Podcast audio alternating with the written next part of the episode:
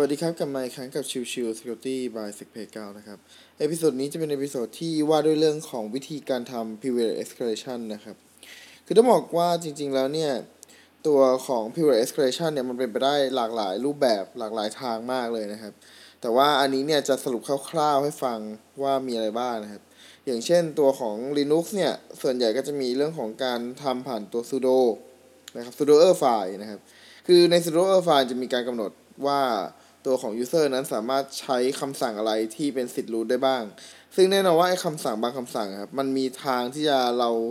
สามารถรันตัวของ bash หรือ shell ได้นะครับ ดังนั้นเนี่ยมันก็เลยเป็นช่องทางที่จะทำให้ยกสิทธิ์จาก user ธรรมดาให้กลายเป็นสิทธิ์สูงสุดคือ root ได้นะครับ เช่นเดียวกันคือ SUID นะครับ คือบางไฟล์เนี่ยมันถูกสร้างมาจากตัวของ user เอ่อที่เป็น root นะครับ SUID คือการที่เราสามารถรัน ตัวไฟล์โดยใช้สิทธิ์ของ root user เอ่อของของตัว owner ของไฟล์ได้ ซึ่งในที่นี้ก็คือเป็น root user อย่างเงี้ยครับ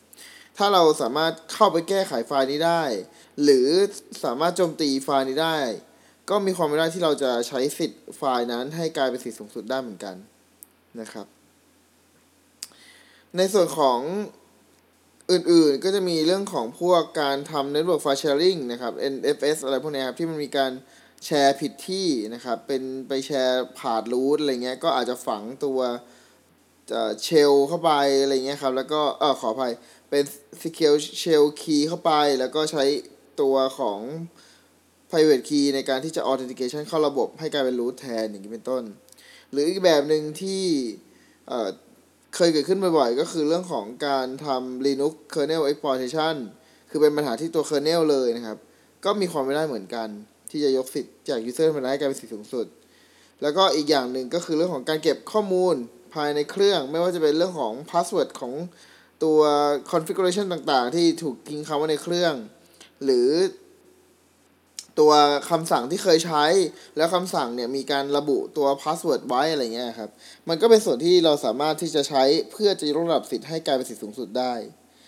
พอในฝั่งของ Windows ก็จะเป็นคล้ายๆกัน แต่ก็มีหลาย ๆ อย่างที่เป็นเฉพาะของ Windows เท่านั้น อย่างเช่นกรณีของ DIY hijacking นะครับ ก็เป็นการหาผาดที่เป็น DLL ที่ถูกโหลดขึ้นแต่ไม่มีในเครื่อง เราก็เอาไฟล์ DLL ที่เราสร้างขึ้นมาไปไว้แทน ตัวของเครื่องอตัวของเซอร์วิสหรือตัวของแอปพลิเคชันเองก็แล้วแต่ เมื่อมีการเปิดขึ้นมา มันก็จะไปหา ไฟล์ DLL ตัวนั้น ซึ่งมันก็คือกลายเป็น DLL ของเรา ก็กลายเป็นว่าเราสามารถใช้สิทธิ์ของ user คนคนนั้นในการทำงานตัว DLL ของเราได้นั่นเองนะครับอีกแบบหนึ่งคือเอ่อพวก Potato นะครับ Potato ก็คือพวกที่เป็นการปลอมในเรื่องของการใช้งานที่เป็น traffic ต่างๆนะครับว่า result ให้มันกลายเป็นตัวของฝั่งของแอดมินเอ่อของของฝั่งของแอคเกอร์นะครับ เพื่อจะให้ส่งแพ็กเกจที่ใช้ในการ โจมตีหรือใช้งานเนี่ยเป็นของตัวแฮกเกอร์แทนนะครับ ถ้าเป็นพวก unquoted service หมายความว่าพวก service ที่ไม่ได้มีการใช้ double quote ครอบคำสั่งในการทำงาน มันก็เลยกลายเป็นว่าตัวของเราสามารถเอา exe ไปวางในจุดต่างๆ ที่จะทำให้ตัวของ user เอ่อไปรันคำสั่งของเราแทนที่จะเป็น exe ที่เป็นที่กำหนดไว้ในตัวของ service นะครับ นอกเหนือจากนั้นก็จะคล้ายๆกันก็คือเรื่องของพวกทำ Windows Kernel Exploitation นะครับ คือเป็นปัญหาที่ตัวของ Windows เองนะครับ แล้วก็อาจจะเป็นเรื่องของซอฟต์แวร์อื่นๆ ที่ถูกติดตั้งค้างไว้ในตัวของ Windows อยู่แล้ว ก็อาจจะถูกนำมาใช้เพื่อจะทำ privilege escalation ด้วยเช่นกัน แล้วก็ อีกอันนึงที่ basic มากๆ ก็คือเรื่องของการเก็บข้อมูลภายในครับ ซึ่งก็เหมือนของ Linux ก็คือ พวก configuration ไฟล์ต่างๆ หรือการใช้คำสั่งต่างๆ แล้วมีการทิ้ง password ค้างไว้ สิ่งเหล่านี้เป็นสิ่งที่เราสามารถนำมาใช้เพื่อจะเพิ่มสิทธิ์ของ user ให้เป็นสิทธิ์ที่สูงขึ้น หรือเป็นสิทธิ์ที่ของ user อื่นๆ อะไรเงี้ยนะครับ ก็เป็นแบบ vertical หรือจะเป็นแบบ horizontal เองก็แล้วแต่นะครับโอเค episode นี้ก็พยายามจะเล่าคร่าวๆนะครับในเรื่องของการทำ privilege escalation ว่ามันมีช่องทางหลายช่องทางที่สามารถทำได้นะครับ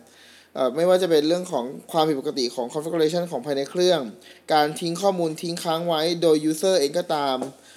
แล้วก็วิธีการอื่นๆ เช่นตัวของ kernel มีปัญหาอะไรเงี้ยครับก็ก็มีหลายช่องทางที่เราสามารถทำให้